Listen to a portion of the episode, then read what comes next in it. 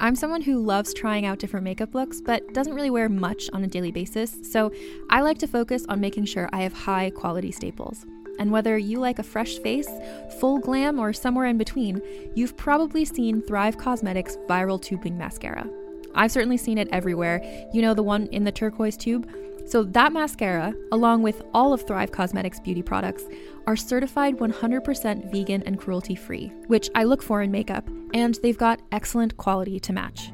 And something I didn't know from all the mascara videos I've seen is that for every product sold, Thrive Causemetics donates either that same product, another product that is needed more, or a monetary donation. They've worked with over five hundred nonprofits to help with a wide range of causes like supporting cancer survivors, people experiencing homelessness, education access, and so much more.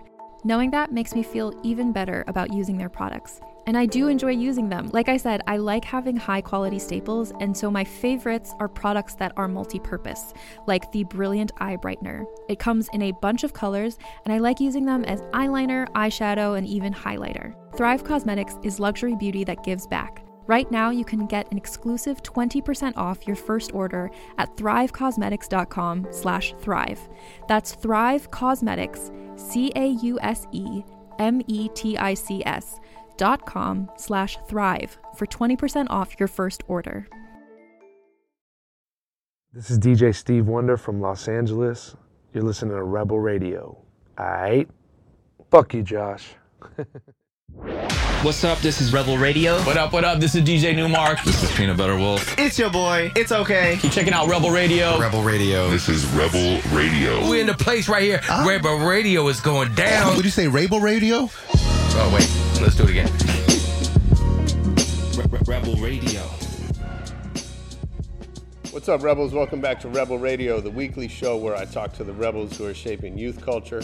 We find out how they do it, why they do it, and what you can do to get a little piece of the pie for yourself.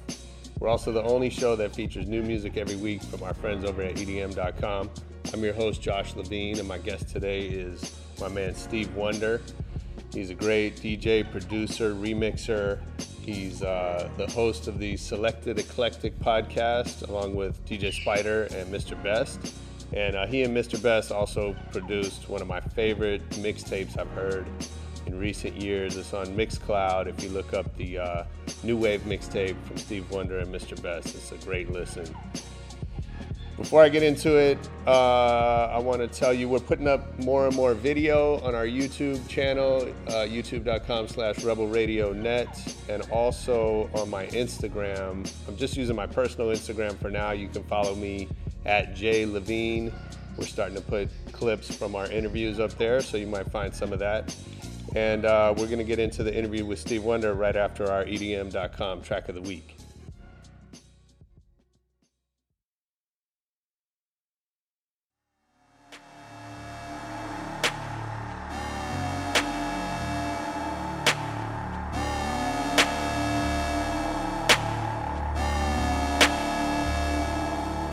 So they sent me the hate mail, see my name on the front of the label. So they sent me the hate mail, see my name on the front of the label. Yeah, they sent me the hate mail, see my name on the front of the label. On the front of the label, on the, on the, on the front of the label. Got gal on the hit list, yeah, they really wanna see me quit this. No, I will never be dismissed, turn up that light so it blows like Christmas. Yeah, I might not miss this, but I'm gonna guarantee that I'm gonna kiss this, kiss this ass. Make them my boss, broke, broke, cause ribbons get left in the cross. They be failing while I take a pass, straight to the top, I make that my task. Always stay first and never be lost. Alright, you then, yeah, they can call me the mark, mask. And if they come fast, tell them I'm not internet rocks. I send them back to the boss, far where Papa got shizzle on blocks. So they send me the hate mail, see my name on the front of the label. So they send me the hate mail, see my name on the front of the label. Yeah, they send me the hate mail, see my name on the front of the label. And that was Ellis Delta and D Lush with Hate Mail, the E D M dot com track of the week. Get over to E D M dot com and check out new music. And of course, let's get into the interview with Steve Wonder. Flames at my table.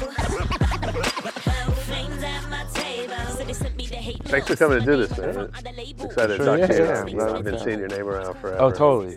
So yeah. I, I want to talk about you, though. How to, um, I want to talk about how, how you got started in all this. Okay. Um, do you remember first getting into music was when you were a kid? Yeah. uh, my earliest memories were was probably like Herbie Hancock performing at the Grammys, the Rocket thing. Hell yeah.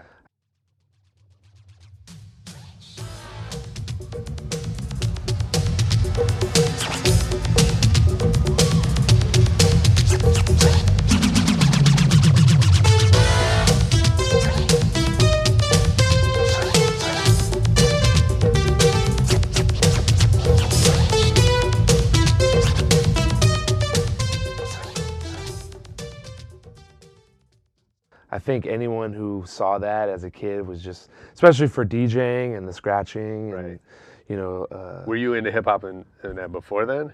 I mean, I was so young. I, right. I don't know if that was eighty-four. I may have been five years old. You know. Yeah, it was luckily, around. I had an older brother, three years older. Uh-huh. He put me on to hip hop. Okay. He taught me about break beats. You know, he he's the one who kind of opened Pandora's box of it being more than just. Which the song you're listening to, like the samples and right. graffiti, and right, just right, like right. it being a whole culture yeah. behind it. Which yeah. once that is opened, it never ends. You yeah. know, I'm still searching for samples and stuff. You know what I mean? Of course, so yeah. like, luckily I had that influence. So when he was ten, I was seven. You know, I was he was feeding me like, oh yeah, but that song. is from this song. Oh, you know cool. what I mean? And then yeah. it kind of like. I mean, even for ten, that's that's good. Yeah. Like. Well, I mean, I, I always wish I was born a little earlier. I was born in seventy-nine. Okay. I like to say I was born in the seventies. Right. But, you know, I still like being nine years old in eighty-eight when it was like Run D M C, yeah. Guns N' Roses. Like, that's like kind of the height of M T V. Yeah. Like, for sure. Creativity and just kind of like so many things were happening at that so point. You, I like so many different types of music that actually were quality and had staying power. Mm-hmm. You know what I mean? I mean, of course there was hair bands and all that. But, yeah, of course. But I, I, I'm glad, you know, even saying I wish I was born young in, a, in an earlier age, I'm still happy that I got to experience all that, because it did have a big influence on me, you know, yeah. like watching M T V Raps and, sure. you know what I mean, so, but yeah, I mean, that that that that performance with uh, Herbie Hancock, I mean, it was just, it was hip hop, he had a D J, right. it was like break dance, it was like everything that was kind of the sound of New York at that time, which I'm still obsessed with, like New York circa like eighty to eighty-five, you know sure. what I mean, when all the yeah, cultures yeah, yeah. were kind of combining. I mean, it's funny you say that because, you know, we're just talking about music on T V, and it's like that moment, like for a lot of America, that was like their introduction to hip hop. Yeah. Right? And, yeah. And Herbie, you know, I read his autobiography, and he talks about, you know, he kind of talks about inventing hip hop, like from, from yeah. his perspective, right? Yeah. On that night. Yeah. And how that show came together and well, all that. Well, that performance, too, with all the, um, the mannequins and yeah. the robots, it was so abstract, you know, like I think a lot of yeah. a lot of D Js and hip hop heads who are older than me always say Sugar Hill Gang Rapper's Delight is like the first record they bought, or that's the sure. moment, you know. Yeah. But that was seventy-nine, so that's when I was born. Right. You know, so my moment kind of was that was was the Herbie Hancock uh-huh. and just kind of like the eclecticness. It was very like Basquiat. It was very underground New York, like what he captured. You know mm-hmm. what I mean? It wasn't mm-hmm. like commercialized Definitely. or like you know what I mean? So it, that that connected even more. Even know? the idea that that song was a hit, right? If you listen to it by today's standards or, or by yeah. the standards back then, right? There's hardly any words. I mean, there's there's no words, basically. Yeah. Just the fresh or yeah. the awesome. Yeah, yeah, it's just some scratches, yeah. right? And yeah. there's and like the fact that a record like that could be a hit. Yeah. It always reminded me of the of the Beverly Hills Cop theme song because the synths yeah, yeah. are the lead. Yeah. But it was just so funky and so like it had that Kraftwerk electro, sure. but it wasn't like super fast. It was like right. right there. It was just like, it was dope. So yeah, that was a huge influence on me and music and just like hip hop culture. Hip hop. So, you know? So were you like hip hop head from day one, pretty much? Then? Um, yeah. I mean, I always, like I said, Guns N' Roses. Like I always liked rock. Mm-hmm. I was just a fan of music. Mm-hmm. But I think, like I said, when my brother kind of helped me see the, the, the depths of the music. And I mean, there's obviously there's depths in any genre you're yeah. going into. It It always, you can dig deeper. But um, yeah, that's when I was like, all right, I want to know more. And yeah, I mean, Fat Boys, just uh-huh. so much, so much influential as a kid, you know, just like, they, it was like, I always like to say how, how hip hop in the eighties kind of correlated to wrestling. Like the big, Is that right? the big personalities, you okay, know what I mean? Yeah, like, yeah, yeah. like the Fat Boys were such a outlandish kind of right. like marketed, created group. And it's just like, I don't know, like just a Hulk Hogan. You know, Fat like, Boys had a movie. Yeah, exactly. Disorderlies. Yeah, I saw Disorderlies. Like, I remember seeing Disorderlies. And that's like a crazy thing, right? That, yeah. Like, I mean, because now you look back at them, they're kind of gone, right? And from history. Yeah. Like, except for us, most people. Oh, yeah. You know what I mean? Yeah. Most people never heard of Fat Most hip-hop fans yeah. never heard of Fat Boys, right? Yeah. But they got their own movie. No, I mean, like, their their their impact on the culture was huge. Yeah. You know what I mean? Like, yeah. From, I think they won the competition to be in the Fresh Fest or something. I might have my history wrong. I went just, to that Fresh Fest. That's I went, crazy. I went to year uh, two, I think, eighty-four, okay. eighty-five. Oh, wow.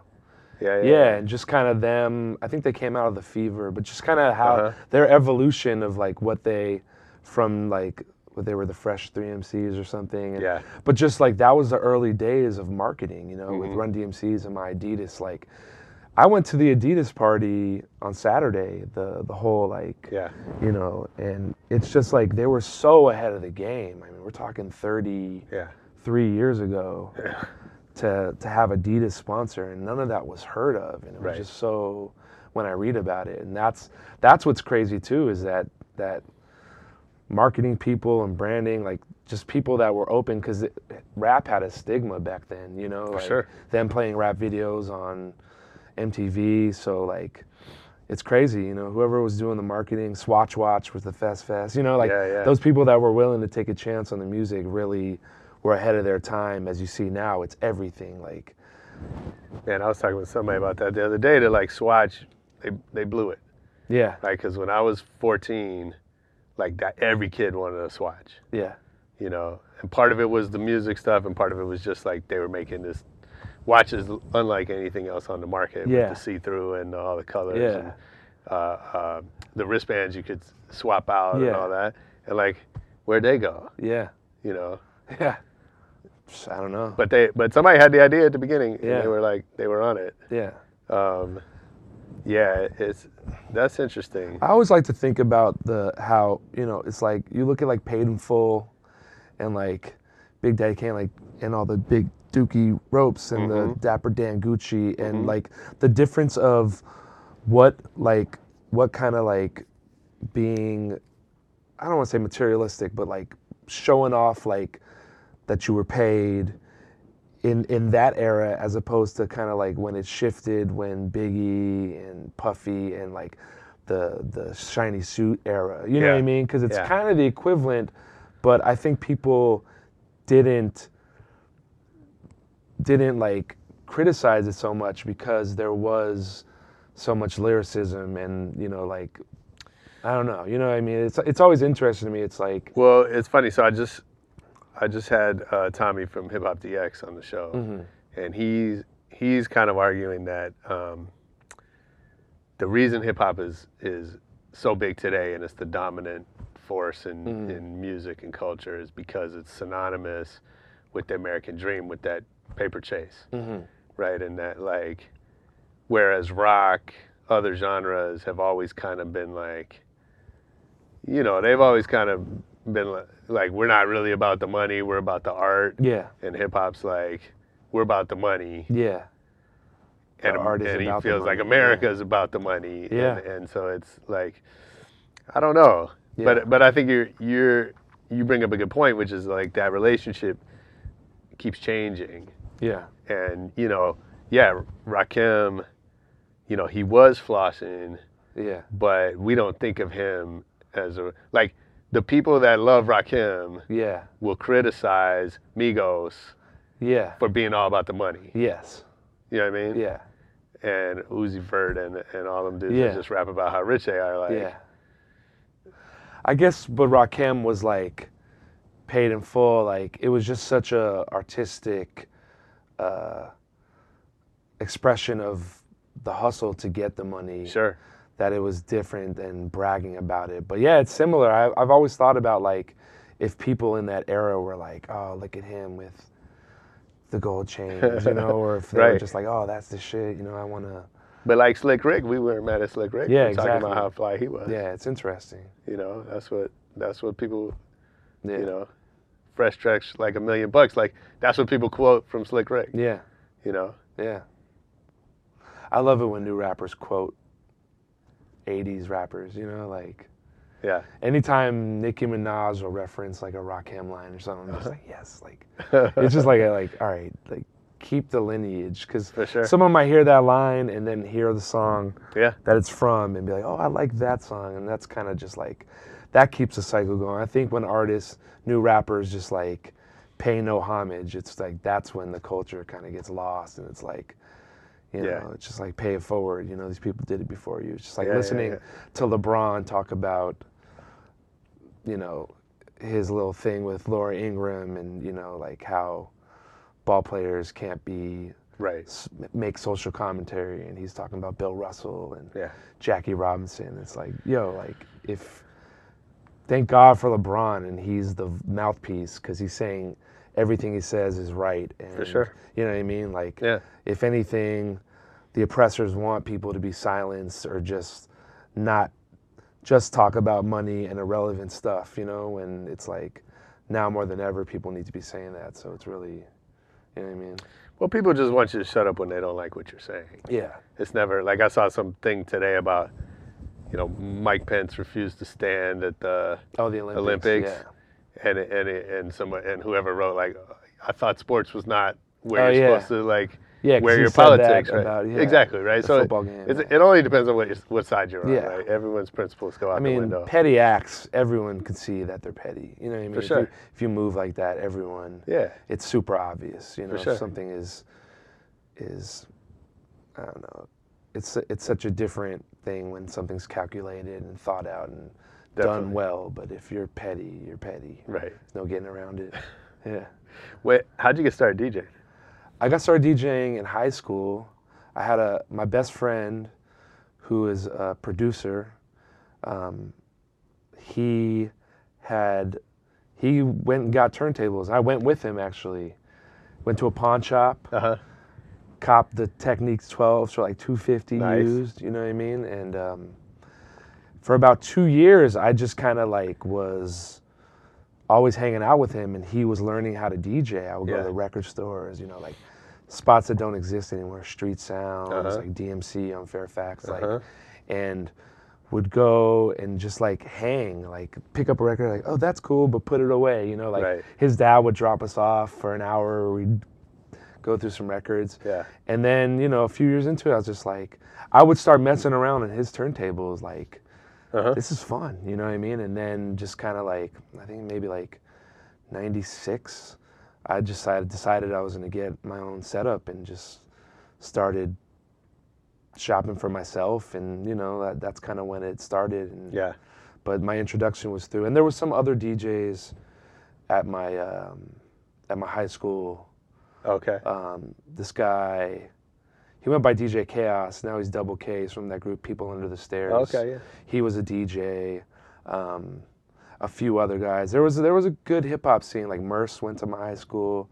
Nice. A bunch of the Living Legend guys. Uh huh. Um, so there was always music kind of around uh, at yeah. school, and we'd we'd leave school and go to tapes. There was this record store. Um, Martin's mm-hmm. that was on Pico, that was yeah, real yeah. dope, because they get would get so many promo records, yeah, and we would go shop there. I remember, I remember bringing promos over there. Yep, and it would be cheap. Yeah, you know, it would be like, you know, at one store it'd be seven ninety-nine, uh-huh. but he'd have them for five bucks, and that yep. made a huge difference back then. Like, for sure. trying to get the promos or the white labels, and um, yeah, it's kind of how it started in high school, and then in college. You know, got a better D J setup and mm-hmm. connected with some friends up there, and just kind of went from a bedroom D J to a house party D J to a bar D J yeah. to a club D J. Do you remember your first paid gig? First paid gig. I guess not. I don't think so. I mean, okay. I, I can remember my early gigs. Like, I used to D J at this Indian restaurant uh-huh. on Sunset in Silver Lake, and used to love. Oh, uh, uh, Electric. Not. It's called. It was called Tantra, I think. Actually. Oh, okay. Yeah, yeah. yeah. It's kind of like it's right by the junction. Yeah, I know that one. Yeah, and it had a second like second floor. Yeah, yeah, had a second floor. Yep. And I would lug my records up the stairs, and I have to take one crate mm-hmm. upstairs, walk down the stairs, take the next crate up. And um, that was one of the first, like, I was, through the through the nineties, I was real underground. Yeah. Spider will even attest to it. I was real anti. Like backpack. I was real backpack, but yeah. I was real anti-commercial. Yeah, jiggy. yeah, yeah. Like, sure. That record, Be Faithful, which is like a club standard, which is, I play all the time now. But back then, like, I wouldn't buy the record. Right. Because it was just too, like, bottle pop in. Yeah. But that's what the scene was like. You know what I mean? And yeah. I mean, in New York, you know, that's that's what was happening. I was real Freestyle Fellowship, mm-hmm. Far Side, real mm-hmm. underground L A, and stubborn, you know, and I missed a lot of music. I mean, I feel like that was a, I mean, I think that happened everywhere, but I think especially in L A because, like, the the scene got really big here off of gangster rap. Yeah. That, like, the underground was w- way more underground. Yeah. Well, it felt cool to be part of something that was, um, or to be a fan of something that was so, like, grassroots. Yeah. And kind of, you felt like it was your own, you know, yeah, yeah. like only, like, a certain amount of people knew about it. Like, uh-huh. even even today when I mention it and other people are like, oh, you know, you still feel like, oh, you knew about that? Like, yeah. so I, I think that's what kind of held me. But also I was really ignorant and stubborn into being open to other music, you know, yeah, like that's youth, I think. I didn't get into house music till the two thousands, like, right. you know, like this people are people are digging this stuff. You got to play it, you know what I mean? Like I was never there a, was there a house record that like opened your eyes? I mean, bit? The Daft Punk stuff started yeah. coming out and I was like, yo, this is funky. I mean, a lot of that French house was just different to me. For sure. But um I just I wasn't, you know, I wasn't a club kid per se, you know, uh-huh. I didn't start going out to clubs till I was actually twenty-one, you know, like. Okay. And I think house was much more of a New York thing. Like there was a scene out here, I know there was like Deep mm-hmm. and like those spots, but I never really went to them. I was still like hip hop, hip yeah. hop, you know what I mean? Yeah.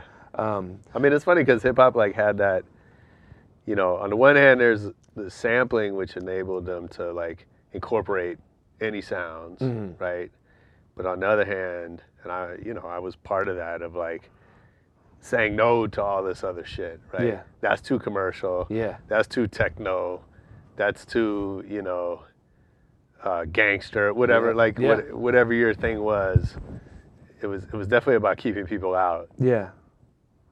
Well, it's tough. I mean, that's always been the, the, the catch twenty-two about being a D J or an open format D J or just, you know, like sticking to your guns and just playing what you hold so dear as opposed to yeah. playing for everyone, you know, like it's tough because you can pigeonhole yourself or people will pigeonhole you as this type of D J, like he does that, you know, yeah. but I wish I would have known my younger D J self that I should be open to playing everything because I'll do weddings, I'll do all types of stuff, uh-huh. and have to, you know, work with the work with the client and see what their playlist is, and you know, just um, it's it's it's good to be versatile and flexible in terms mm-hmm. of playing all genres. And I just, if I had known that, you know, that's one thing I'd say to a young D J. Like,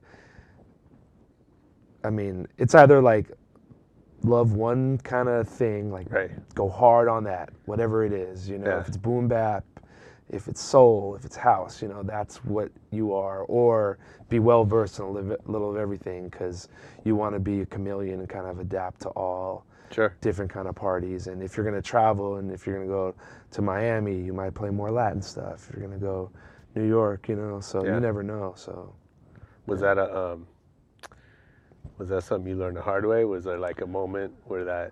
Uh, yeah, I mean, I got booked through this guy, Rockticon, one of my first gigs in New York, and it was like a New York spot, and I was just, it's probably oh six maybe, and I was just, I just got on Serato, and I was real, just like, I want to do gigs, you know, uh-huh. and he booked me at the spot, and he was like, oh, by the way, it's like all house. And I didn't know, I mean, I had like a handful of house records. Right. You know, like I was not deep at all, but yeah. it did force me to like get hip to the music quick and, you know, go on iTunes and find house playlists. Like, uh, oh, I like that song, I like that song. And somehow I managed to do the whole night, you know. It was one of those New York, like yeah. five hour yeah, yeah, yeah. to four a.m. joints. And I made it through, you know what I mean? Like, for what it's worth, I didn't get kicked off. Or, right. So, but yeah, I mean, there's, there's definitely been times like that where I'm like, oh, I need that. And yeah. But now that we're on Serato, it's so much easier to just sure. like, yo, I need this. Yeah, I mean, know? Otherwise you'd have to go find yeah. a crate. Yeah, I was telling someone about Serato and just like the good and the bad and weighing them. I think it's the bad outweighs the good. Really? Honestly. Yeah, like I would rather go back to lugging my records and dealing with all the inconveniences of being a vinyl D J than have everyone in the world be able to decide to be a D J just like that. Okay. Every actor, every yeah. promoter, yeah, yeah. every bartender, sure. everyone's mama is a D J now. Yeah. You know, and I would rather just, because when you were on Wax, your record collection mattered, what you played, the, yeah. the depth of your records, like if you had some rare, like, it just marginalized everything, and I'm sure photographers and videographers feel the same way about for sure Instagram and yeah.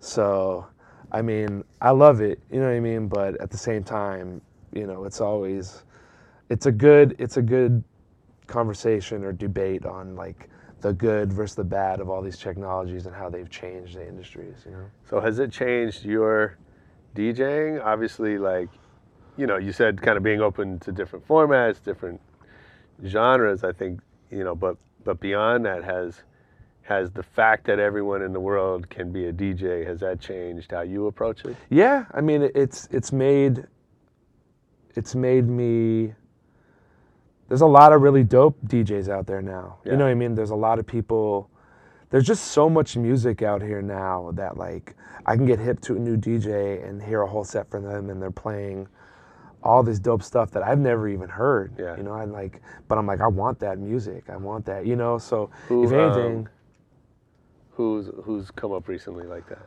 Well, I just went to the Red Bull three style yeah. in uh, Krakow, actually. I was out there nice. kind of networking, and I was trying to build like a network of D Js from different countries, Europe, if I yeah, want to go yeah. out there.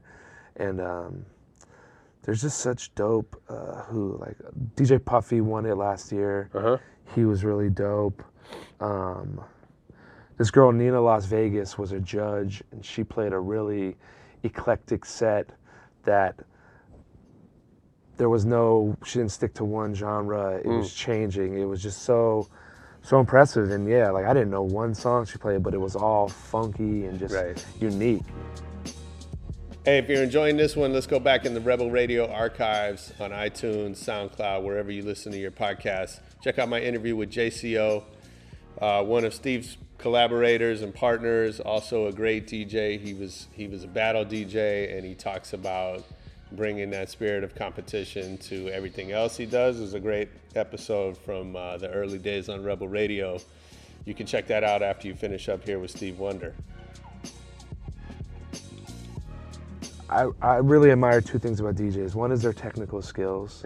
You know, like they're, you could play the same songs you hear on the radio you're sick of, but if they're manipulating yeah, it in sure. a way, you're like, oh, that was dope. Yeah. Or someone like Nina Las Vegas who just played the set that I was like, I don't know any of that, and I loved it. You know what I mean? Like, yeah. how often do you go out and not hear a song that you know, but you still like had a great time? Yeah. You know? So for sure, it's something really unique. So yeah, I mean, things like that, and like, I'm like, oh, like, in, what song was that? Like, it had this beat with that lyric. And, uh-huh.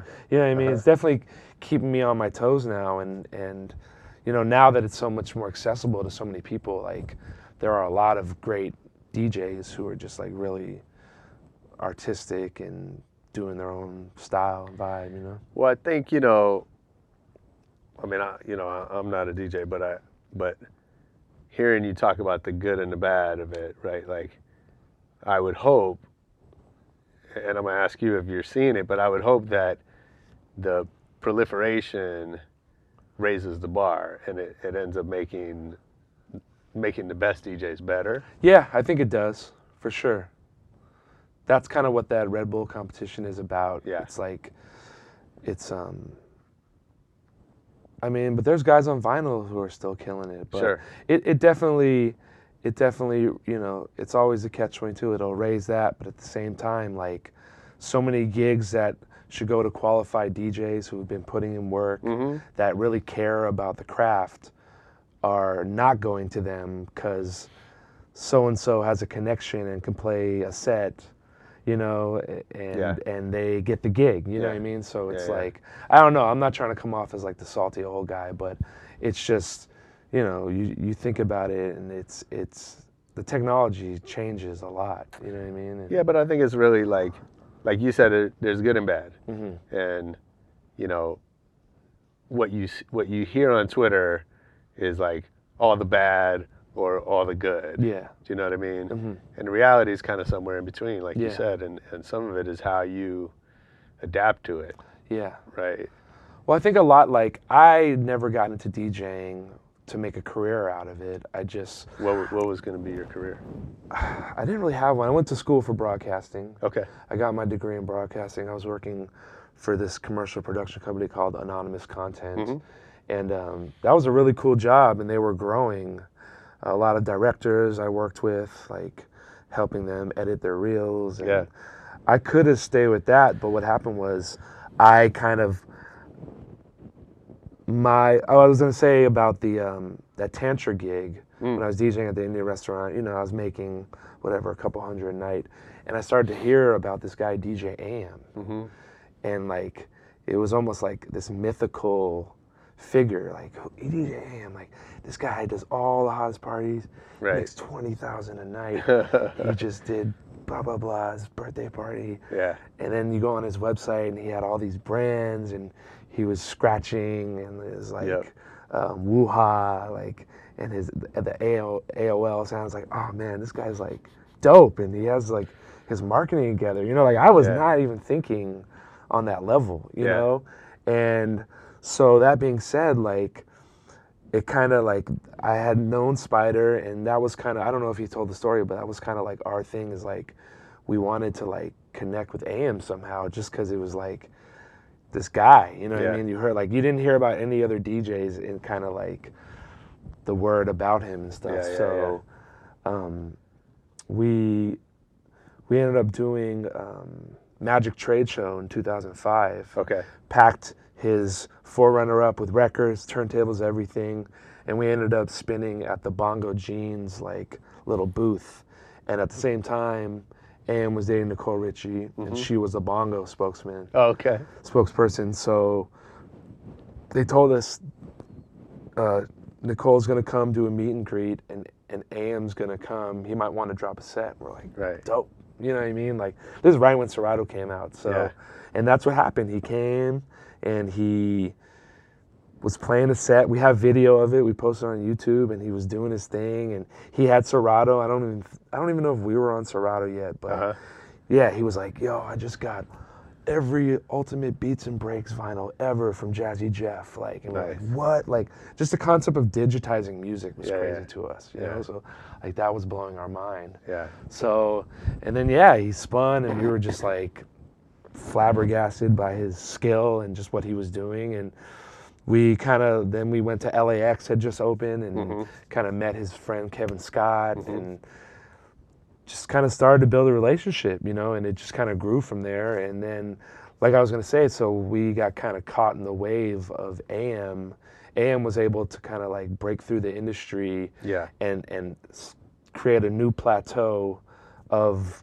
of uh, relevance and importance for the D J. So as he went, you know, like, so did the industry. So he kind of got money up for yeah. everyone, you know, and I I ended up getting on Dexstar, which was dope, you know what I mean, which was like amazing. But yeah, I was working that job, and one of my first gigs, was like at a casino in like Kansas City, random, so random, you know, but that gig for that one night paid like what I made in a month yeah. at that company. And I was yeah. like, I was like, I, I, I think I did both for like, I don't know, a month. And I'm just like, all right, I gotta start to pursue this full time. And that's yeah. just kind of led me to just being a professional D J. You know? Yeah, yeah. Yeah. That's dope. Yeah, it's crazy. Yeah. Yeah, I think it's like you gotta see, you know, these things inspire us, right? You gotta see that things are possible. Yeah. Before you can even start to think about that. Yeah. And um yeah, he was the he was like, what? You can do that? Right. You know, and I know there's people like that in every industry. For sure. You know what I mean? There's always the one guy who just like separates himself from the pack, but yeah. also allows everyone. So yeah, I mean that I, I was lucky enough. Is there somebody doing that now? For DJing? Uh-huh. Um, no, because it all changed. When A M passed, it changed because a lot of things, you know, Vegas turned really housey. Right. All the big E D M guys became, and, and the open format guys who would play hip-hop, rock, kind of like where we all fell into, kind of got pushed yeah. to the back. Which is funny because, like, in two thousand seven, when I was DJing, I was a resident at this club Jet at the Mirage. Mm-hmm. And I would be there on Mondays and Fridays in the main room, kind of doing that, like hip hop, rock, oldies, yeah. a little of everything. And they would have a back room. And my man Eddie McDonald was the resident. He would book the D Js, and he would book like Tiesto. Right, in the back room. In the back room, yeah, and yeah. Layback Luke yeah. and Cascade, DJing for like, it's so crazy. And then it just switched. Sure. You know what I mean? Yeah. And I think it's kind of going back. I mean, seems like it. I don't want to say it's open format. I mean, hip hop is kind of dominating main rooms now, you yeah. know, but um, I think there's still an audience that wants to hear a lot of everything. You yeah. know what I mean? So, yeah. but yeah. And then how about, I know you do some producing mm-hmm. with Spider, with J C O, right? Mm-hmm. Uh, J C O's been on the show. Oh, tight. Um, is that like a side thing? Is it, Is it, uh, how, how do they fit together? Um, I mean, it started as just kind of remixing, yeah. which I still do. They fit together because now producers get booked to D J. Right. You know, it's kind of like, what you were saying. Yeah, yeah. It's like they're not D Js first, they're producers who are getting asked to come play their music, which never was the case. You right. know, it was never like, uh, D J Premier or Large Professor or like come spin a set of your beats, you right. know what I mean? And yeah. like of your songs, you know, like maybe it was. I don't think it really was. So. Well, like y- yes or no. Yeah. Like I mean, you still had to. So, you know, when I was working with Scion, we would book Premier and mm-hmm. P Rock and you know Ali Shaheed Muhammad, all these guys. But they had to be, they were good D Js. Yeah. You know what I mean? And they had to like. And it, so it wasn't like, yeah, come play all your P-Rock and C L Smooth records. Yeah. But definitely when he would drop one, well, he wouldn't because he was mad at C L. Like, that, uh, they had beef. But, yeah. like, when Preem would drop, like, a Gangstar track, yeah. everyone would go wild. Yeah. But it wasn't a set of Gangstar. Yeah. You know what I mean? He was playing everything. Yeah. And so I think, like, there was that, definitely as a promoter, there was that, like, he's going to draw more because of who he is as a producer. Yeah. Do you know what I mean? Like, yeah. If, but at the same time, like, if if they didn't, like, I don't want to, like, some of those guys were not great D Js. Yeah. Those three I mentioned were all great. Yeah. When they were, when they wanted to be that night. Yeah. Um, but these are events you're talking about, too, not yeah. like clubs. Not like nightclubs. Like, stuff. This is our club. Right. This is, these are our guys. You you're right. Know, like, no, no, you're right about that for sure. I'm just saying, like, they still had to show improve as D Js. Yeah.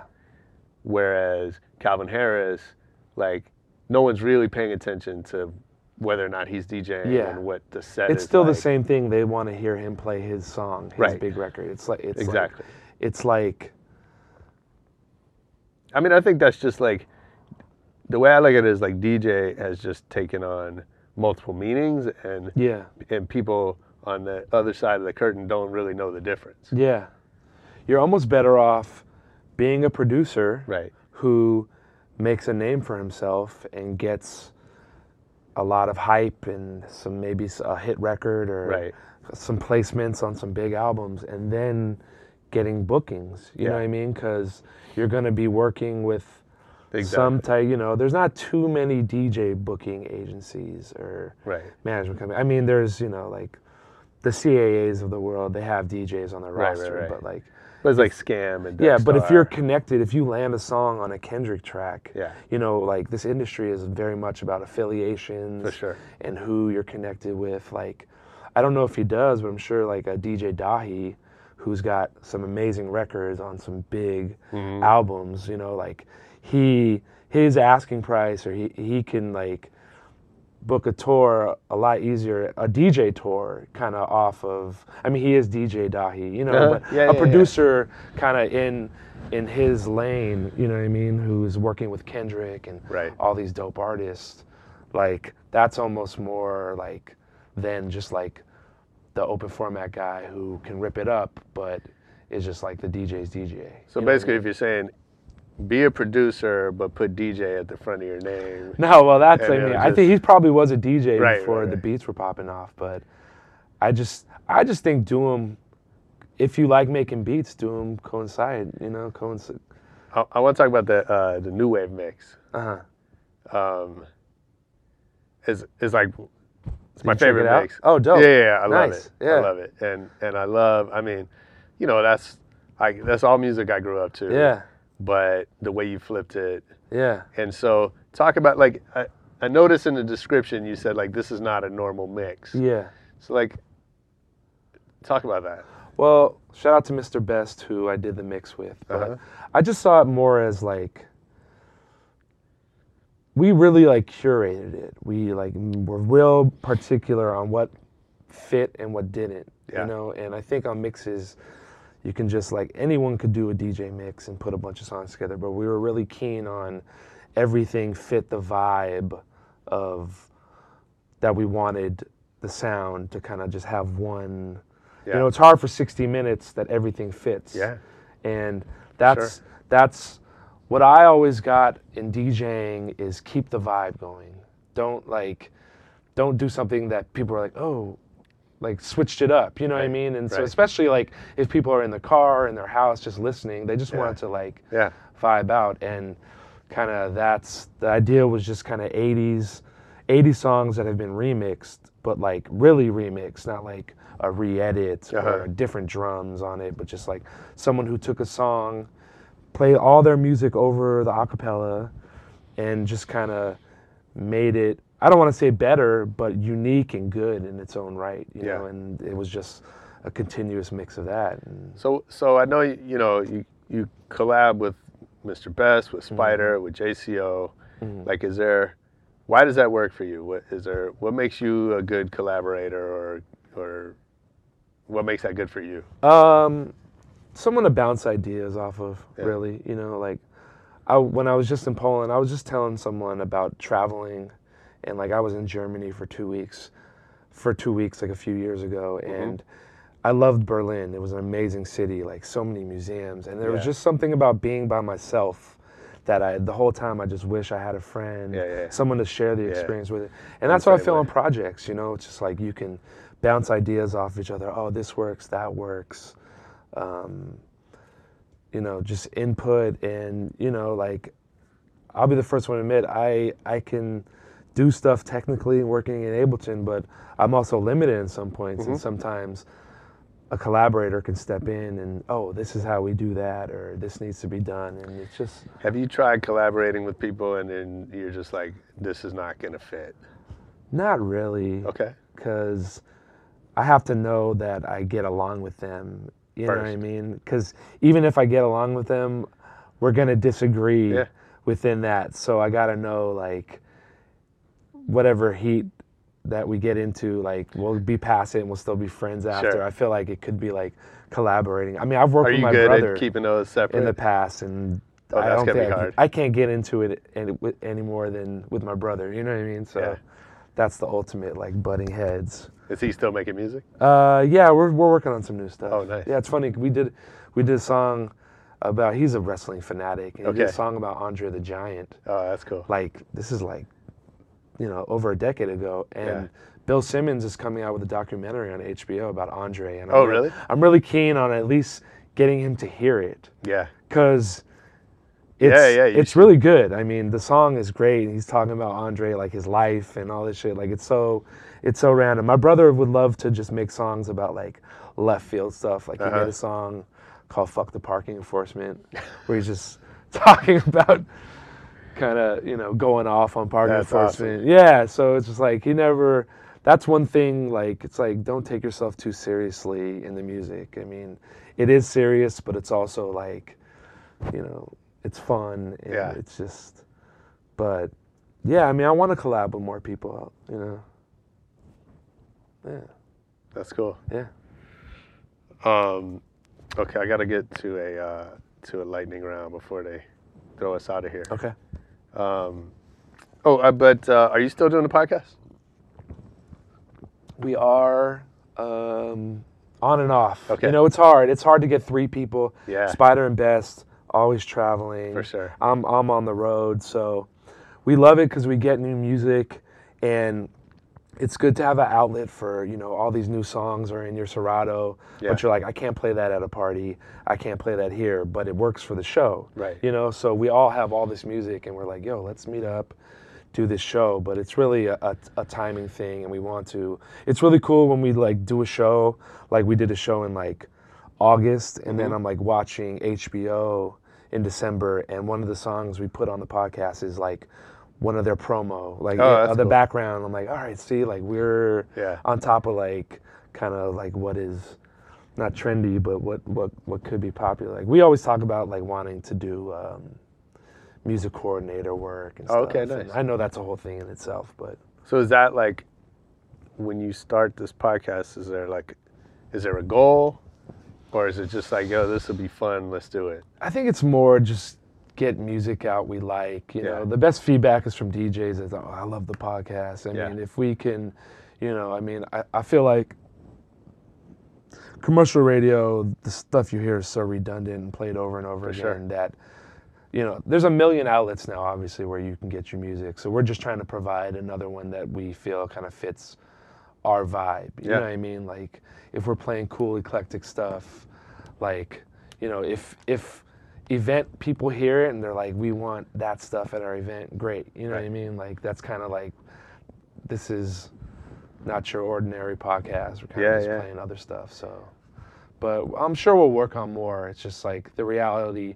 We went hard in the beginning because when you launch the pod, they'll, they'll put it up if you get a lot of listens. Right, and right, then right. kind of, you know, obviously, it's sure. it's hard to keep it. But we have guest yeah, mix yeah. and ask D Js to do guest mix for, for us and stuff. So if we're just like figure out a good schedule and stick to it, it'll be steady. You know what I mean? Yeah. Yeah. Oh, that's dope. Mm-hmm. Um, uh, okay, let's get to the lightning round. All right. So tell me one decision that changed your life forever. Decision that changed my life forever. Um, I guess to be a D J. I mean, it's it's all I've known my pretty much my professional career. You know, it's kind of yeah. scary thinking about life after DJing. But the older I get, obviously, I got to think about it because it's kind of all I know. You know, yeah. so um, it's definitely. A love for the music. You just get so caught up in the music that you just put blinders on everything else, especially when producing or just yeah. working on stuff. But are there yeah. are there moments where you you know you question that decision? Um, I don't question decision, but I I question like doing something else in the meantime, like right. the second side hustle that could could have grown in. While doing this, you know, sure. so, but, um, yeah, being a D J is probably, but like I said, it's all was just the passion of loving other music, mm-hmm. and, you know, hearing D J premiere, yeah. scratch on a song, I was like, that's what I want to be, you know, if, For sure. if he knew how many D Js he influenced, oh, I'm just, sure. you know what I mean, it's just yeah, like, yeah. changed the course of so many people's lives for the better, you know, definitely, yeah. Concentration. Con- concentration.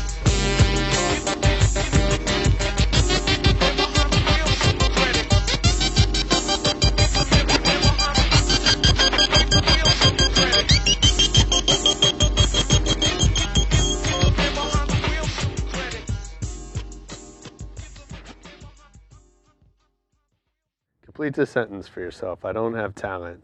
I have blank. I don't have talent. I have passion. Um, you know, like I said, the passion, the love of the art and the music is kind of what drives, you know. I'm not the biggest hustler, networker guy, you know, but a lot of my success has come from the work I've put in with my remixes yeah. that other D Js play. You know, it's helped me get my name out when, when I travel to Krakow and I meet D Js and like, oh, I play your stuff. You know, there's no better feeling than knowing like I've had been able to influence someone I've never met. You know, yeah, it's like absolutely. That's, that's all you can hope for is that you, the work you do can impact someone else and they can appreciate it. You know? Yeah. Yeah. So if I worked for you, what's something I would hear you say over and over? Um, if you work for me, it's a tough one. I never thought of myself in a boss position. Well, like, you know, manager, publicist, booking agent, um, you know, even if we're collaborating on music. I guess just get it done, maybe, okay. You know, just like, yeah. I know it's kind of generic, but no, yeah, it's, yeah, yeah, just like the the end goal. I mean, a lot of my struggles is actually finishing beats I work on, mm-hmm. but I know the most important thing is just, just finish what you're working on and move to the next thing. Don't get yeah. caught up thinking about what you need to change and this right. and that. It's like the people that excel and get further are the people that keep it moving. So yeah, kind of a keep it moving mentality. No, that's, that's interesting you say that because some people, you know, they say that some people like to start things, some people like to finish things. I'm both good are, at starting Both are things. Important. I'm know? really, like, whenever I start a new remix or something, yeah. like, kind of prematurely, I send it to a friend. Like, what do uh, you think of this? You know, but also kind of sending them to them to, like, get feedback, right. direction, you know what I mean? Yeah. And, yeah, it's it's like you can really hold yourself back worrying about... You're not going to please everyone with the art you put out. Right. So, I mean, if you just c- constantly put out trash, it's going to be obviously because no one is going to mess with it. You're not going to get any good feedback, right. you know, but it doesn't hurt to just, you know, like my thing is just I just I do a lot of different stuff. I'll put out a trap song and then I'll put out a Mary J. Blige R and B remix. You know uh-huh. what I mean? Like, I like so many different things that I don't have, like I was saying earlier, I don't have one thing that I right. go hard on. Yeah. Just kind of dabble in a little mix of everything, you know, so. Yeah. What's your favorite city to travel to? Favorite city? I loved Berlin and I loved Tel Aviv. Was incredible. Oh, really? Yeah, Tel Aviv blew my mind. Really? Yeah, it was like just being out there in the Middle East, and it's like a mix of L A, Miami has the beach, yeah, New York because it has nightlife, the food. I mean, then you then you go over to Jerusalem, and that just blows your mind. Being in the old city, you're just right. like, yeah, yeah, I bet. This isn't a movie set. You right. know what I mean, this isn't yeah. Universal Studios. This yeah, is like yeah. real. This is it. You know, so yeah. Um, uh, that's cool. Yeah, I gotta go. Yeah. What? Um, Is there a book that's had a, a big impact on you? I listen to audiobooks a lot. Yeah, yeah, yeah, so what? And I listen to a lot of podcasts. Yeah, you mentioned when we connected over email, um, what what are what are some big podcasts for you? Um, I love Jalen and Jacoby, just okay. on some like sports, hip-hop stuff, you yeah. know what I mean? Um, I love the Combat Jack show, R I P. Uh, yeah. I mean, he was he was the originator. You Definitely. know what I mean? Like, I remember before they had the theme song, I used to listen to that show early. Uh-huh. They, they did a contest, and they would play beats every week. Like, oh, really? Should this be our theme song? And the one that was the main one was it. But yeah, I mean, I always found solace in like uh, driving or just like listening to yeah. just good, thoughtful conversation, you know, it's yeah. it's what I want, you know, it's just like I'm glad that podcasts are a thing because it just gives you such another level of like whatever you're going to find on the news or. Well, it's funny because I'm the same. I'm an audiobook guy. I'm mm-hmm. a, I always have an audiobook going, but sometimes I need to take a break and hear like the conversation, hear yeah. like real people talking, yeah, whatever. So then I go to the podcast. I have so many, honestly. Yeah, I listen to Positive America. They just got an H B O show. Yep. Yep. Crazy. I was on them early. I mean, yeah. Uh, my boys, D J Crooked and D J Neva in Vegas, have a new podcast. It's about being a D J. Oh, that's and I cool. love hearing D Js talk. Yeah. Because they're talking about, like, how, how did this record work? Yeah, yeah. How long of a shelf life did it have? And it's just like, just listen to any D Js who, I really respect those guys, and you know, they've been in the game and crushing it forever. So yeah. just like, they know what's up, and it's just like relatable. You're like, yeah, oh, yeah. like that's how I felt about that song, or DJing in that club, sure. or playing for that type of crowd. So, what's the podcast called? It's called Road Reflections oh, yeah, of a yeah. D J. Yeah, yeah, it's new. Yeah, I heard. Um, Captains of Industry. Oh, yeah. They just had Shecky, uh-huh. Jonathan Schechter on. Nice. And that was a really good, that guy's got gems for days. For and, sure. Yeah, even just hit, listening to him shoot the shit, I'm just yeah. like, this is great. Honestly, I listen to more podcasts than music, honestly. Uh-huh. I don't know if that's good for me. People are like, you check out the new Migos album? Like, nah, I've just been listening to podcasts. Like, I just need to stay yeah. in tune with what's happening and, and all different spectrums, you know? It's, it's easy to get overloaded with music, too, so yeah. sometimes you need a break. Yeah. I think I think SoundCloud is my music. SoundCloud and Mixcloud are my two, like, music services for choice. Like, yeah. Because you can just find all types of stuff. And definitely. It's just, like, it's really popping there. What, um, what movie do you think you've seen the most in your life? Movie? Damn. I want to say Clueless, but that's embarrassing. No, um, I, Clueless was a it was a thing for a minute. You know, you know, a movie I love is Apocalypto. Oh, really? I'm not supposed to be a Mel Gibson fan. Obviously, I'm Jewish, but something about that film. There's just those films you could watch over and over again. So I got Mel Gibson, Alicia Silverstone, yeah, um, Stacey Dash, yeah. Um, Ah, movies. I mean, I, I love a good movie. Um, nah, but it's funny. Certain movies, I asked that question because, like, certain movies catch us. Yeah. That are not, like, on paper. Yeah. Not what we would choose, you know what I mean? Yeah. But you see it, whatever, and, yeah. it, you know, it catches you. I mean, of course, Scarface, like all yeah, the... of course. Um, I don't know. I'd have to think about that, but... No, those are good ones, man, yeah, for sure. Um, we just watched the st- Stupid Feudal Gesture, or fe- it's a Netflix. Oh, it's yeah? a bio- biography of the guys that started National Lampoon. Oh, okay, yeah. And so then they talk about writing uh, Animal House and then Caddyshack. Yeah. And how was uh, it? Oh, it was great. Yeah. That's great. And then I watched Caddyshack with my son. Who's oh eight. Yeah, I watched Caddyshack on the plane out to Europe. Dude, it's such a great movie. Yeah. But that's one that's like, it's not really a great movie, but it's a great movie. You yeah. know what I mean? Um, I watched Three Billboards. Oh, is it good? It's wacky. Is it? it I, I liked it, actually. My cousin, like, he hated it. Like, uh-huh. some people hated it because it's kind of all over the place. Yeah. But, uh, I mean, great cast. I think we need movies like that. I haven't seen it yet, but we need movies that, like, make you hate it or love it. Yeah, or, I love Get Out, too. There's like, a great YouTube of... Uh, Jordan. Did the Oscars happen yet? No, no, no. It's, okay, I'm like, uh, I'm like, what time is it? Couple, few weeks. Okay, like. Yeah, I was like. But there's a great YouTube I just saw this weekend of Jordan reading fan theories. Oh yeah. About yeah, Get I Out. Saw, I think I saw that. It's so dope. Yeah. And he's like, yeah, like, you got you. What, actually, yeah, one of them he's like, like, yeah, I didn't realize it, but you're right. Yeah. You know, I forget yeah. what that was. Um, like his like paying homage to other yeah, films yeah, yeah, and yeah. stuff like exactly. things like that. Yeah. Yeah. Uh, who's your favorite D J of all time? A M. Yeah. How about living? Living.